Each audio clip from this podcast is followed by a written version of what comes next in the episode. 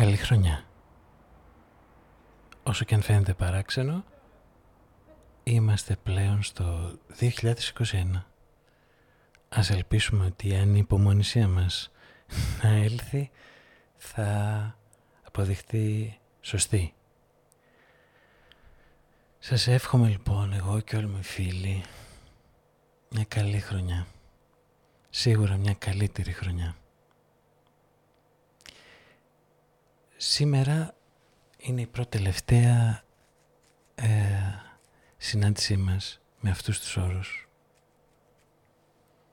Αυτό που θα μοιραστούμε απόψε έχει τον τίτλο «Ποιοι είναι αυτοί οι άνθρωποι». Είναι πρώτη του πρώτου μήνα του νέου έτους και είναι μια μέρα συνήθως όπου ανταλλάσσουμε ευχές και λέμε πράγματα φωτεινά. Ε, αυτό που θα μοιραστούμε μαζί σας είναι φωτεινό στο βάθος του. Αλλά έχει να κάνει με τη συγκυρία, που είναι μια συγκυρία παράδοξη, μια συγκυρία, συγκυρία εντατική, η οποία καλεί κάπως να σκεφτούμε τα πράγματα, πού πάμε, τι θέλουμε, τι συμβαίνει. Και το φωτεινό της κομμάτι είναι ότι η διάβια είναι αυτή που μας επιτρέπει να μην ταραζόμαστε με τρόπο που να χάνουμε τον δρόμο μας. Τέλος πάντων, όλα αυτά δεν έχουν πολύ μεγάλη σημασία. Αυτό που πρέπει να πω είναι ότι η αφορμή για το έργο που θα ακούσετε σήμερα είναι ένα ανέκδοτο που αναφέρεται στο βιβλίο «Ημερήσια διάταξη» γραμμένο από τον Ερικ Βουγιάχ που έχει εκδοθεί από τις εκδόσεις πόλης σε μετάφραση του Μανώλη Πίμπλη.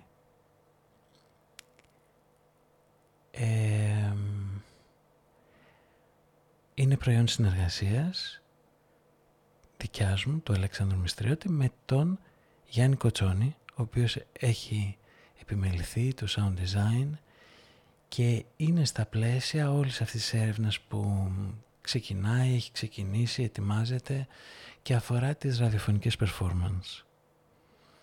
Τα ραδιοφωνικά έργα και γενικά έργα τα οποία θα μπορούσαν να φτάσουν μέσα στα σπίτια ε, άσχετα από την πανδημία αλλά ειδικά τώρα χωρίς να μας καθυλώνουν μπροστά σε οθόνες τέρμα τα λόγια αυτά για να έρθουν λόγια άλλα. Σας εύχομαι καλή ακρόαση και σας περιμένω την επόμενη Παρασκευή που θα είναι η τελευταία μας συνάντηση κατά τρόπον τίνα γιατί είναι πολλά αυτά που ετοιμάζουμε στη συνέχεια. Καλή ακρόαση.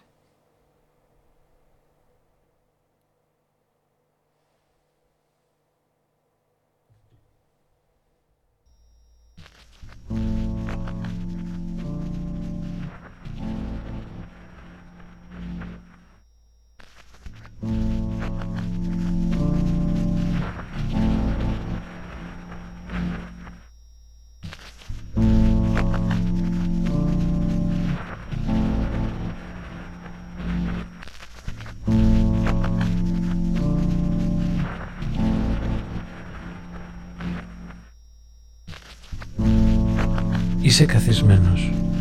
Η καρέκλα είναι ξύλινη. Οι υπόλοιποι τρώνε και εσύ τρως. Κοιτάς μπροστά σου χωρίς να κοιτάς κάτι απαραίτητος. Χρόνια τώρα δεν μιλάς. Χρόνια τώρα είσαι βυθισμένος στην σιωπή. Ακούς τα μαχαιροπύρουνα, τις μικροκουβέντες, το μασούλημα. Ακούγονται και οι ανάσες. Μέσα στη μεγάλη σάλα επικρατεί ησυχία. Είσαι καθισμένος. Η καρέκλα είναι ξύλινη, σκαλιστή. Το μαξιλάρι είναι βελούδινο, μάλλον σκληρό. Οι υπόλοιποι τρώνε και εσύ τρως. Κοιτάς μπροστά σου χωρίς να κοιτάς κάτι απαραίτητος και κανείς δεν σε ρωτά πλέον τίποτα. Χρόνια τώρα δεν μιλάς, χρόνια τώρα είσαι βυθισμένος στη σιωπή και κανείς δεν ξέρει αν είσαι σιωπηλός κατά βάθος. Κάποια στιγμή κάτι σου τραβά την προσοχή στο βάθος του δωματίου. Βλέπεις κάτι. Κάνεις να σηκωθείς.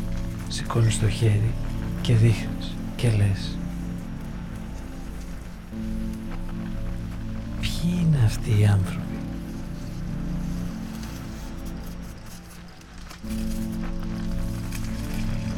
Ναι, κάποια στιγμή κάτι σου τραβά την προσοχή στο βάθος του δωματίου. Βλέπεις κάτι. Κάνεις να σηκωθείς. Σηκώνεις το χέρι και δείχνεις. Κρατάς πάνω σου σφιχτά την λεπτή λευκή πετσέτα. Είσαι μισοσηκωμένος. Έχεις παγώσει στην θέση αυτή. Δείχνεις στο βάθος και λες Ποιοι είναι αυτοί οι άνθρωποι; Ναι, στο βάθος του δωματίου βλέπεις κάτι. Σηκώνεις το χέρι και δείχνεις. Κρατάς πάνω σου την λεπτή λευκή πετσέτα. Την βαστάς πάνω σου με τρόμο. Αυτή η πετσέτα εκείνη τη στιγμή μοιάζει να είναι ό,τι σου έχει απομείνει. Είναι τεράστια.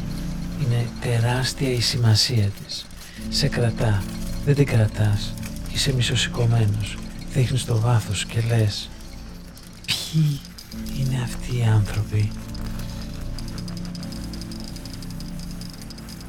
Ο γιος σου και η γυναίκα σου κοιτάνε στο βάθος του δωματίου, στη γωνία. Κοιτάζουν εσένα και το βάθος του δωματίου. Έχεις παγώσει στην θέση σου. Όλα έχουν παγώσει στην θέση τους. Οι πίνακες στους τοίχους, τα έπιπλα, οι κουρτίνες και οι πυρέτες.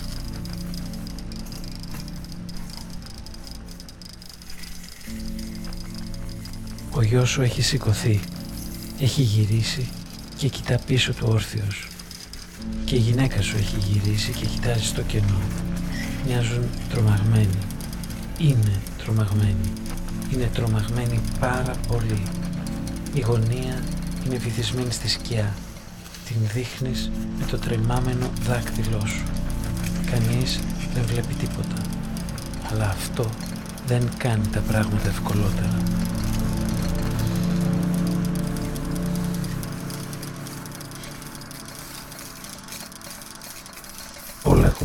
Έχουν παγώσει για μια στιγμή.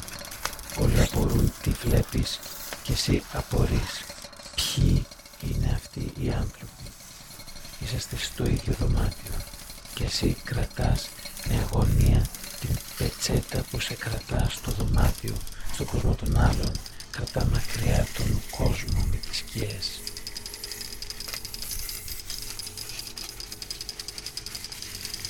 Δεν υπάρχει τίποτα εκεί η ερώτηση μένει λοιπόν στον αέρα.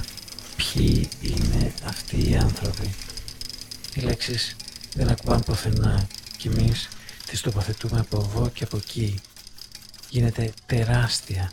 Γίνεται και ξαναγίνεται, επαναλαμβάνεται. Χωρίς απάντηση αυτή η ερώτηση απαντά στον εαυτό της.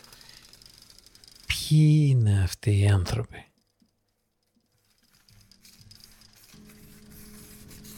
Όλοι απορούν τι είδες και εσύ σιγά σιγά ηρεμείς πάλι. Κανείς δεν θέλει να σχολιάσει τίποτα και αυτό κάνει το δωμάτιο πιο σιωπηλό, περισσότερο άδειο και παγωμένο. Και αυτό κάνει το δωμάτιο να γεμίζει περισσότερο σκιές και ανθρώπους που κανείς δεν βλέπει εκτός από σένα. Τα μαλλιά σου είναι λιγοστά. Δεν μπορείς να διακρίνεις πλέον τα κάδρα στους τοίχους, να αναγνωρίσεις αν είναι πίνακες του Πουσέν, του Τέρνερ, του Κάσπαρ Νταβίντ Φρίντριχ, του Ρενουάρ. Σε λένε Γκούσταβ τώρα. Γκούσταβ Κρουπ φον Μπόλεν ουντ Χάλμπαχ. Πώς προφέρεται κανονικά αυτό στα γερμανικά, βρε Μίριαμ; Gustav Krupp von Bohlen und Halbach. das von Bohlen und Halbach.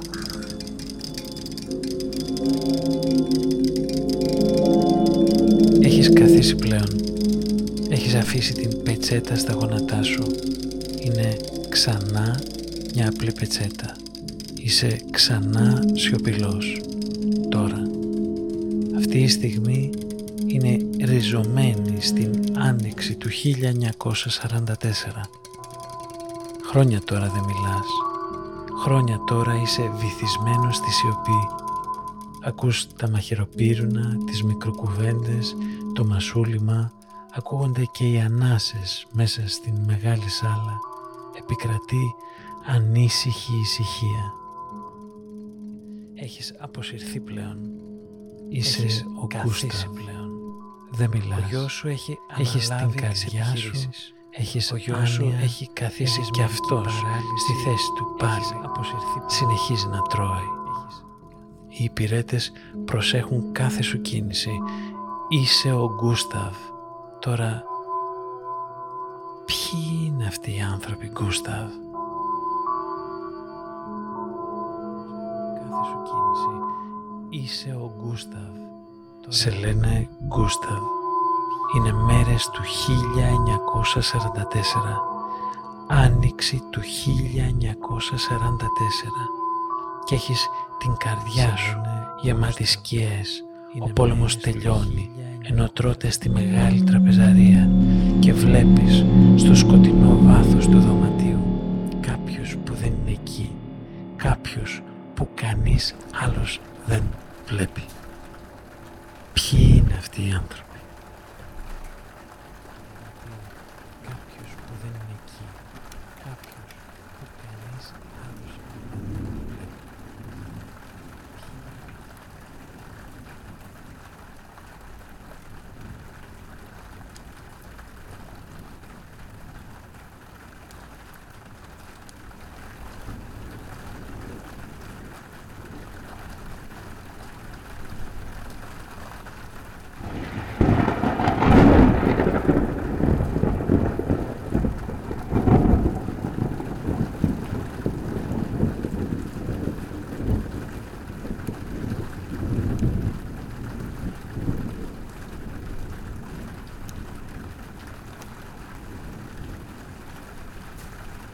Σηκώνεις από την καρέκλα και πας στο μπαλκόνι. Κοιτάς τον δρόμο, τους περαστικούς. Αυτούς που πάνε βιαστικά και αυτούς που περπατάνε ήρεμα. Το ζευγάρι που περπατά αργά, τις κυρίες με τις μάσκες, εκείνον που τρέχει ιδρωμένος, αυτός με τον μπλε πουλόβερ, αυτή με τα λευκά παπούτσια, το τζιν, το σκούρο μπλε μπουφάν που δεν έχει τίποτα αξιοσημείωτο. Τα δύο κορίτσια που γελάνε. Αυτούς που πάνε κάπου και αυτούς που βγήκαν να περπατήσουν. Αυτούς που έβγαλαν τα σκυλιά τους βόλτα και τα σκυλιά τους τους έβγαλαν βόλτα και συζητάνε για τα σκυλιά τους για να μην συζητάνε για τίποτα άλλο. Αλλά όταν σου λένε πως πλένουν μετά από κάθε βόλτα τα πόδια της σκυλίτσας τους με μιλόξιδο και κοιμούνται αγκαλιά μαζί της και τις κάνουν μπάνιο κάθε 20 μέρες με πράσινο σαπούνι, εκείνο που είναι φυσικό, εκείνο που μυρίζει ωραία και φυσικά, τελικά σου έχουν πει περισσότερα από όσα θέλεις να ξέρεις. Και τους άλλους που πήγαν να πάρουν ψωμί και πήγαν στο μανάδι και πήγαν στο σούπερ μάρκετ και πήγαν στο λογιστή τους και πήγαν τα παιδιά του σχολείου και εκείνον που κάθεται σε μια γωνία και κοιτάει σαν να περιμένει κάτι. Είσαι ακίνητος στο μπαλκόνι και κοιτάς και τους βλέπεις. Ποιοι είναι αυτοί οι άνθρωποι;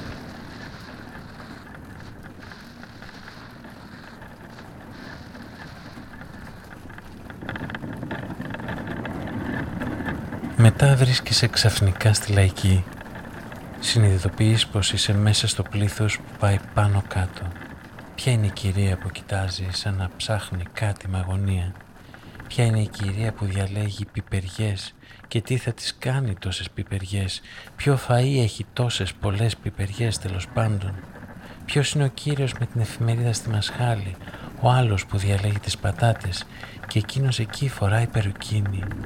Η κυρία που σέρνει το παιδάκι της, που το διασκεδάζει και χαμογελάει, το κορίτσι που αγοράζει καρότα με την θήκη της κιθάρας στην πλάτη, η ταλαιπωρημένη κυρία που αγοράζει δύο ντομάτες, ο παππούς που κρατά πολύ προσεκτικά και πολύ εύθραυστο στην εγγονή του από το χέρι. Ο τύπος με το πολύ περιποιημένο μουσι που εκπέμπει σχεδόν κουραστικά υγεία και καθαριότητα δίπλα στη γριούλα που φοβάται πως θα πέσει. Αυτός εκεί στις σαλάτες και τα μαρούλια και εκείνες οι τρεις κυρίες στα ψάρια. Περνάς ανάμεσα στα τάπερ και τα μεγάλα βρακιά. Κάνεις χώρο να περάσει ένα ζευγάρι καθώς βγαίνεις από τη λαϊκή και αναρωτιέσαι ποιοι είναι αυτοί οι άνθρωποι;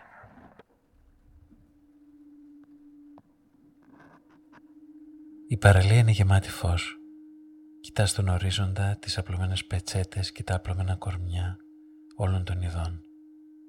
Όσο περισσότερο παρατηρείς, τόσο οι άνθρωποι μοιάζουν άγνωστοι. Είναι δίπλα.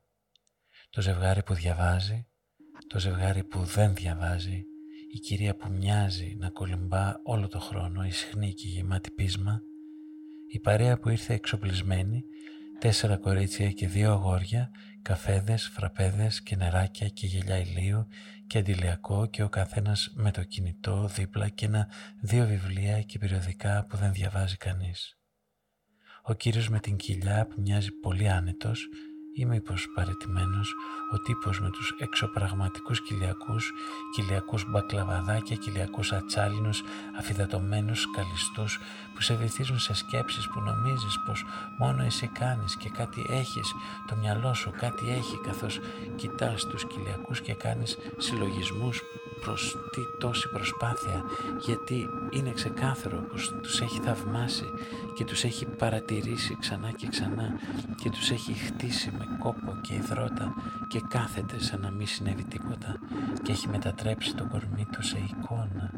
Και έκανες και εσύ τα ίδια γιατί έψαχνες με αυτόν τον τρόπο το βλέμμα των άλλων αλλά τελικά όλο γινόταν για το βλέμμα το δικό σου και αυτό σου θυμίζει το πρόβλημα των εργαλείων που πάντα έρχονται να λύσουν ένα πρόβλημα και αυτονομούνται και γίνουν άλλα προβλήματα και έτσι είναι και η τεχνολογία, έτσι είναι και η πολιτική.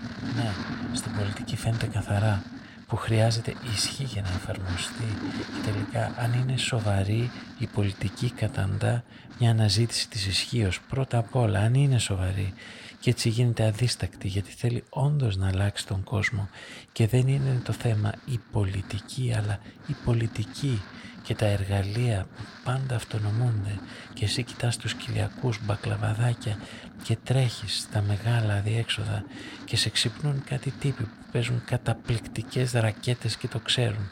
Γυρνάς το κεφάλι και κάποιοι τρώνε παγωτό. Πού το βρήκαν και τι πρόσωπα είναι αυτά παράξενα; Όπου και αν κοιτάξεις τα πρόσωπα είναι παράξενα. Είναι όλοι αυτοί οι άνθρωποι.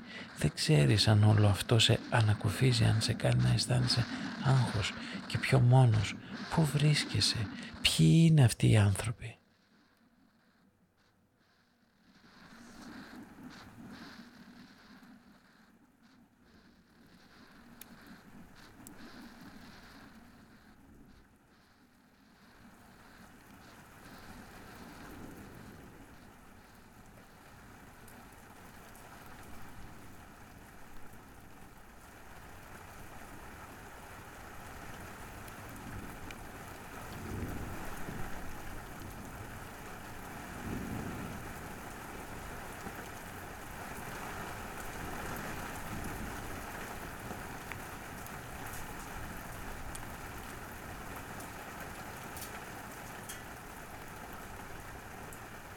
Η πόλη είναι κυκλωμένη από την ομίχλη και κατά τόπους την καταπίνει ο λευκός ατμός. Από το πρωί. Η πόλη είναι γεμάτη κόσμο που πηγαίνει και έρχεται στη δουλειά του. Με μια αίσθηση, μια ελπίδα και ένα τρόμο πως όλα θα συνεχίσουν έτσι για πάντα. Σε αυτή την φαινομενική ησυχία. Στα σπίτια, στις αυλές, στους δρόμους, στις γειτονιές και τις πλατείες στα εργοστάσια και στα γραφεία, στις κουζίνες και στις κάμαρες, στα λογιστήρια και στα πολυκαταστήματα, παντού το πλήθος πάει και έρχεται. Είναι Δευτέρα. Στη Μεγάλη Πολιτεία όμως υπάρχουν 24 πολυτελή αυτοκίνητα που διαφέρουν, που πηγαίνουν όλα στο ίδιο μέρος την ίδια στιγμή.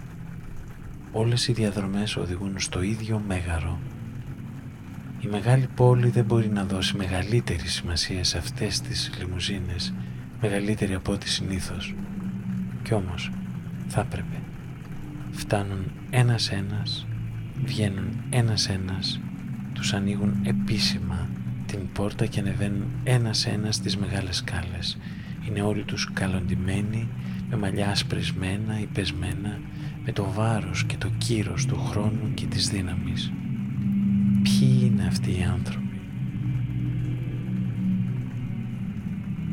Είναι 20 Φεβρουαρίου 1933.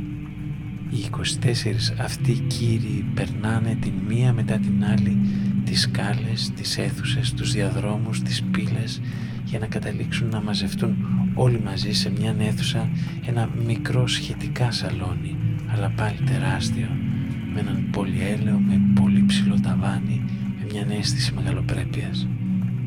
Χαιρετούν ο ένας τον άλλο με αυρότητα. Ανταλλάσσουν φιλοφρονήσεις. Ενίοτε ίσως κοιτάνε την θέα από τα μεγάλα αριστοκρατικά παράθυρα και περιμένουν. Είναι καλά ντυμένοι. Τα παλτά, τα κοστούμια, τα γυλαίκα και τα κολάρα τους τους συστήνουν τα δαχτυλίδια, τα χρυσά γυαλιά, τα μονόκλ και τα μανικετόκουμπα, τα γάντια, τα μπαστούνια, οι πολύτιμες πένες και βεβαίως τα πουρα, τα χονδρά μυρωδά, τα πουρα δίνουν το στίγμα της δύναμής τους, της ζωής τους, ενώ αυτοί κάθονται σαν να μην συμβαίνει τίποτα, σαν να μην τους απασχολεί το θέμα, η ισχύς δηλαδή, δεν τη ζητούν, δεν την ψάχνουν, δεν την παίρνουν, τους ανήκει. Ποιοι είναι αυτοί οι άνθρωποι;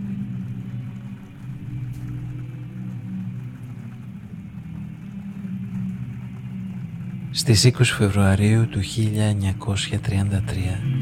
οι 24 πιο σημαντικοί βιομήχανοι και τραπεζίτες της Γερμανίας πάνω στο μέγαρο του κοινοβουλίου, στο Reichstag. Εκεί τους περιμένει ο Χιάλμαρ Σάχτ, πρόεδρος της Κεντρικής Τράπεζας και αρχιτέκτονας της συνάντησης.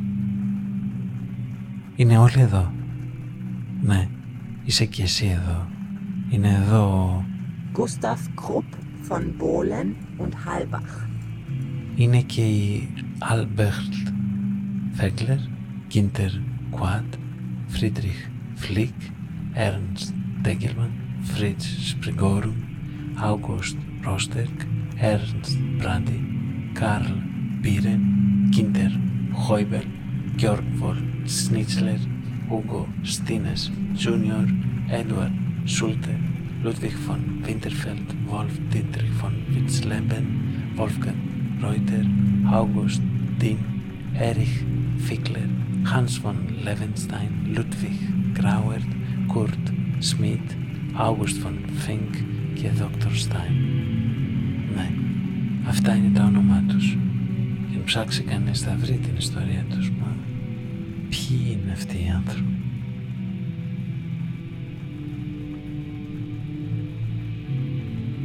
Ήταν όλοι εκεί και περίμεναν.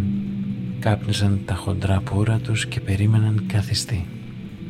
Ώσπου επιτέλους μπαίνει στην αίθουσα ο Χέρμαν Γκέρινγκ, πρόεδρος της Βουλής εκείνη την στιγμή και νούμερο 2 στο Εθνικό Σοσιαλιστικό Κόμμα, μετά τον ηγέτη, μετά τον Χίτλερ. Τώρα ξεκινάει η συζήτηση. Ο Γκέρινγκ είναι εξαίρετος ηθοποιός. Οι ερμηνείες του έχουν παγιδέψει και μπερδέψει φίλους και εχθρούς. Είναι λαμπερός, πρόσχαρος, επιφανειακά, καταθλιπτικός, οργήλο, αδίστακτος και αυτοκαταστροφικός κατά βάθος.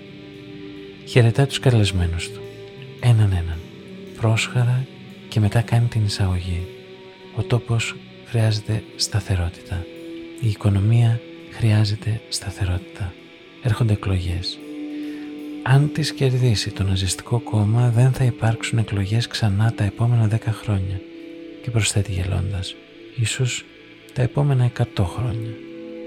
Η ατμόσφαιρα έχει ζεσταθεί, οι καλεσμένοι επιδοκιμάζουν. Σε λίγο φτάνει ο καγκελάριος, απλός και άνετος, καθημερινός όπως ξέρουμε πως μπορούσε να είναι.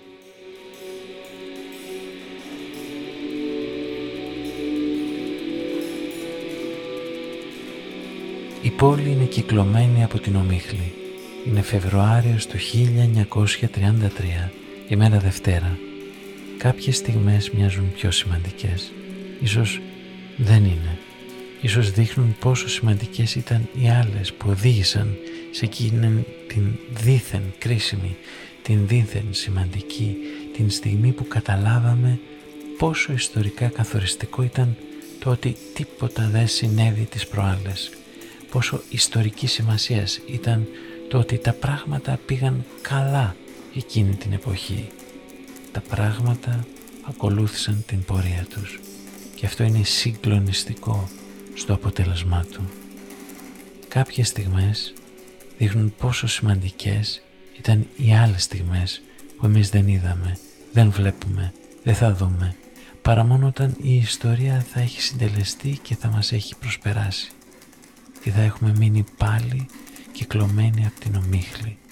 Φεβρουάριο του 1933. Είναι όλοι εκεί.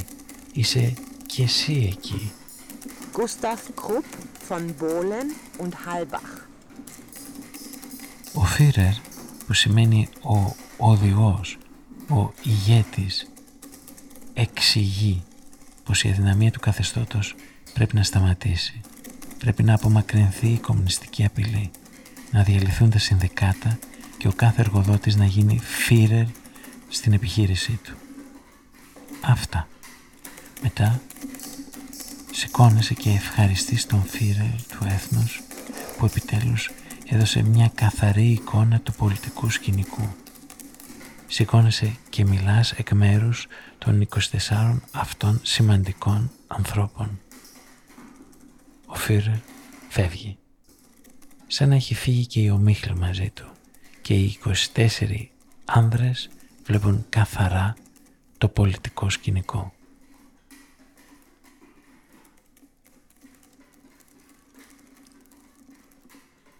Στο τέλος ο Χιάλμαρ Τσάχτ φώναξε «Και τώρα κύριοι στο ταμείο». Ναι, είπε τέτοια χοντράδα και πήγαν οι περισσότεροι. Πήγες κι εσύ. Τα ταμεία του ναζιστικού κόμματος είναι άδεια σου είπαν. Έρχονται εκλογές. Έδωσες λοιπόν ένα εκατομμύριο.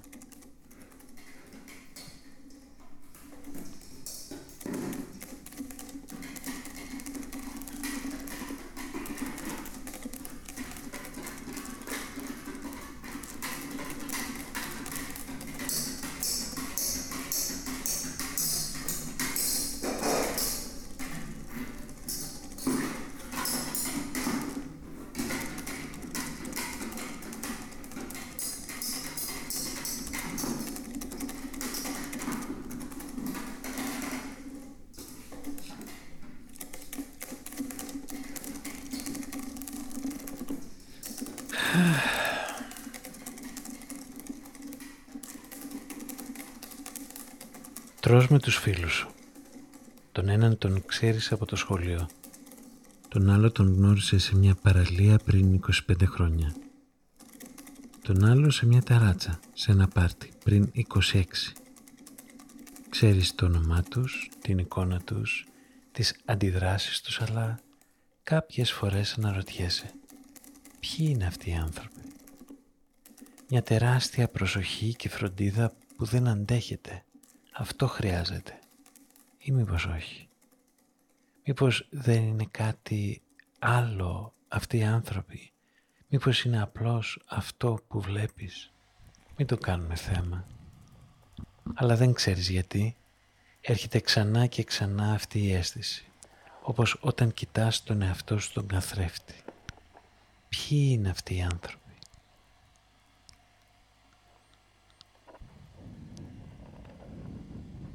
Gustav Krupp von Bohlen und Halbach.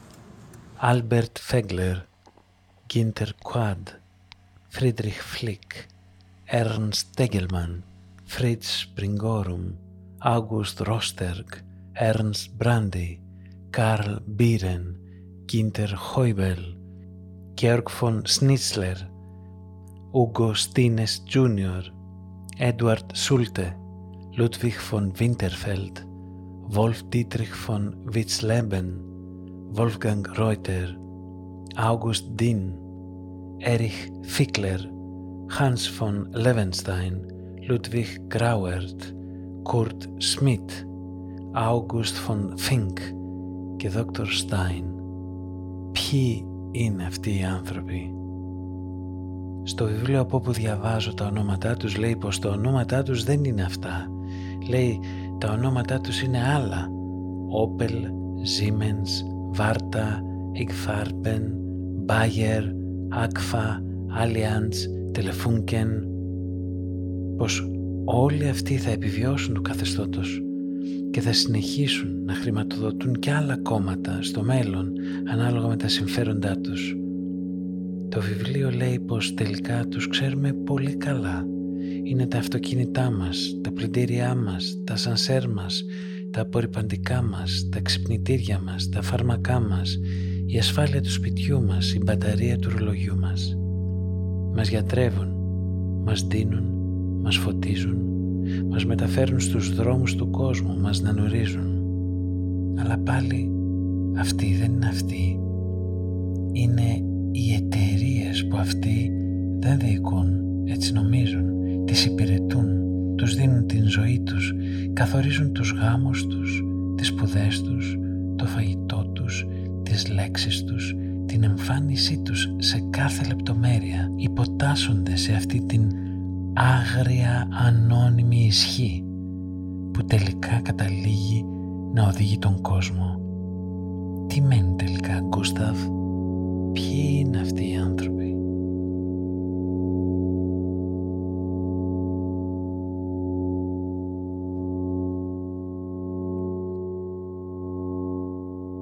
Και μπαίνεις στο μετρό και βλέπεις αυτούς που κάθονται και αυτούς που μένουν όρθιοι.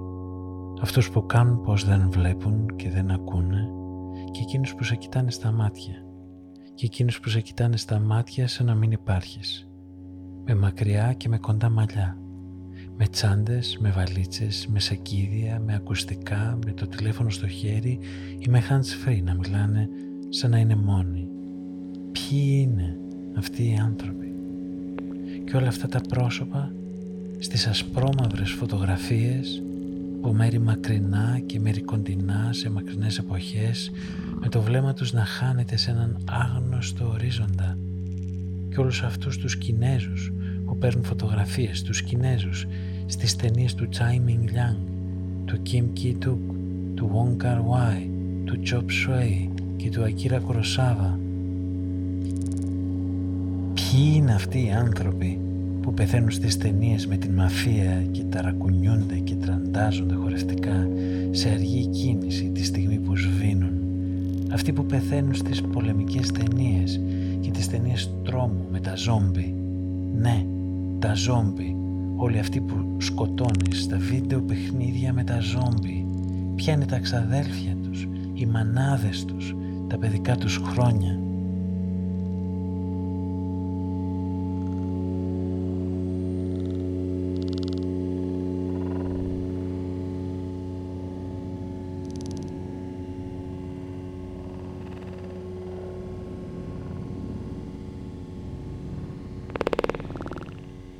Είσαι καθισμένος.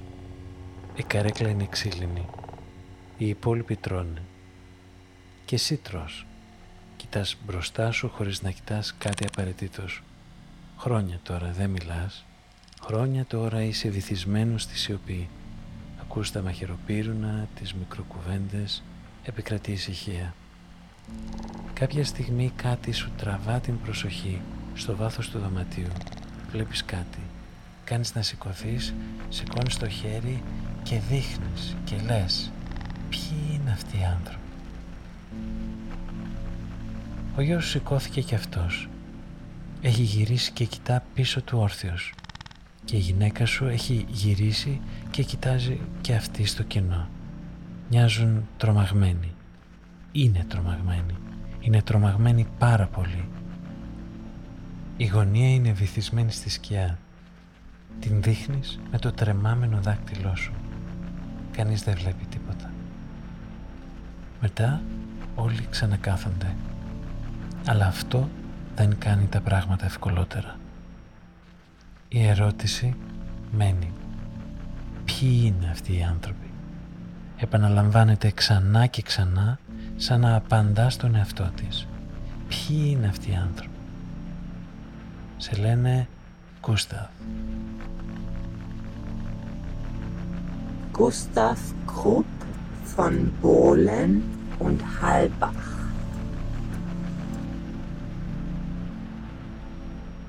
Είναι άνοιξη του 1944. Χρόνια τώρα δεν μιλάς. Έχεις την καρδιά σου, έχεις άνοια, έχεις μερική παράλυση, έχεις αποσυρθεί πλέον.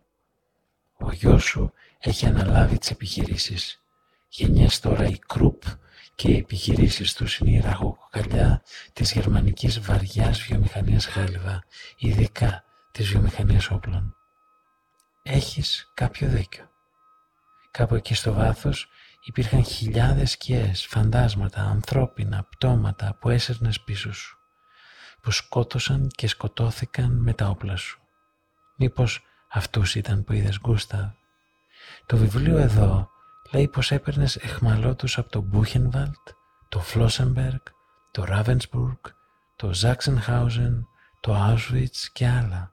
Ναι, υπήρχαν κι άλλα στρατόπεδα συγκέντρωσης δεκάδες χιλιάδες άνθρωποι.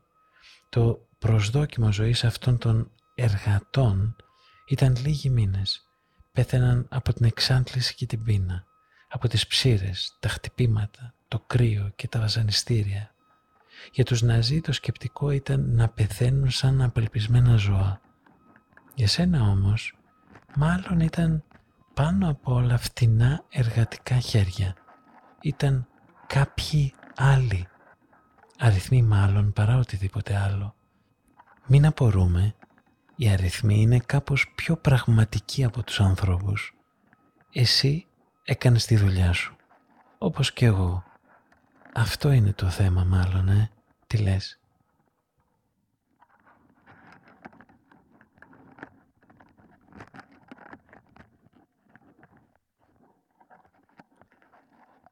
και οι υπόλοιποι μεγάλοι επισκέπτες του Reichstag εκείνο το Φεβρουάριο του 1933 εποφελήθηκαν και αυτοί. Η BMW από τον Dachau, το Papenburg, το Sachsenhausen, το Natzweiler Struthof και το Buchenwald. Η Siemens από το Buchenwald, το Flossenberg, το Neuengamme, το Ravensburg, το Sachsenhausen, το Gross Rosen και το Auschwitz η Σέλ από το Νόιεν Γκάμε και πάει λέγοντας. Ναι, δεκάδες χιλιάδες νεκροί ήταν πίσω από τις ανέσεις, την υπεροψία και την άψογη καθαριότητα, την υψηλή αισθητική και την πολυτέλεια. Δεκάδες χιλιάδες νεκροί και άλλοι τόσοι έκαναν εσένα και τους δικούς σου αυτό που είναι μέχρι σήμερα, γιατί όλα αυτά τα μεγάλα ονόματα υπάρχουν πάντα. Δεν είδες παρεστήσεις εσύ, λέει το βιβλίο. Η γυναίκα σου και ο γιος σου είχαν παρεστήσεις που δεν έβλεπαν όλους αυτούς τους ανθρώπους, όλους αυτούς τους νεκρούς που δεν θέλω να πω περισσότερα για τον πόνο και τον εξευτελισμό τους. Σε λένε Κώστα. Πιθανά δεν μπορείς να προφέρεις το όνομά σου. Το όνομά σου είναι σχεδόν ασήμαντο για σένα πλέον. Είναι σαν όλα τα άλλα ονόματα. Έχεις άνοια. Ο πόλεμος τελειώνει. Ενώ τρώτες στη μεγάλη τραπεζαρία και βλέπεις στο σκοτεινό βάθος του δωματίου κάποιους που κανείς άλλος δεν βλέπει. Ποιοι είναι αυτοί οι άνθρωποι, ποιοι είναι οι άλλοι; Δεν θα μάθουμε ποτέ.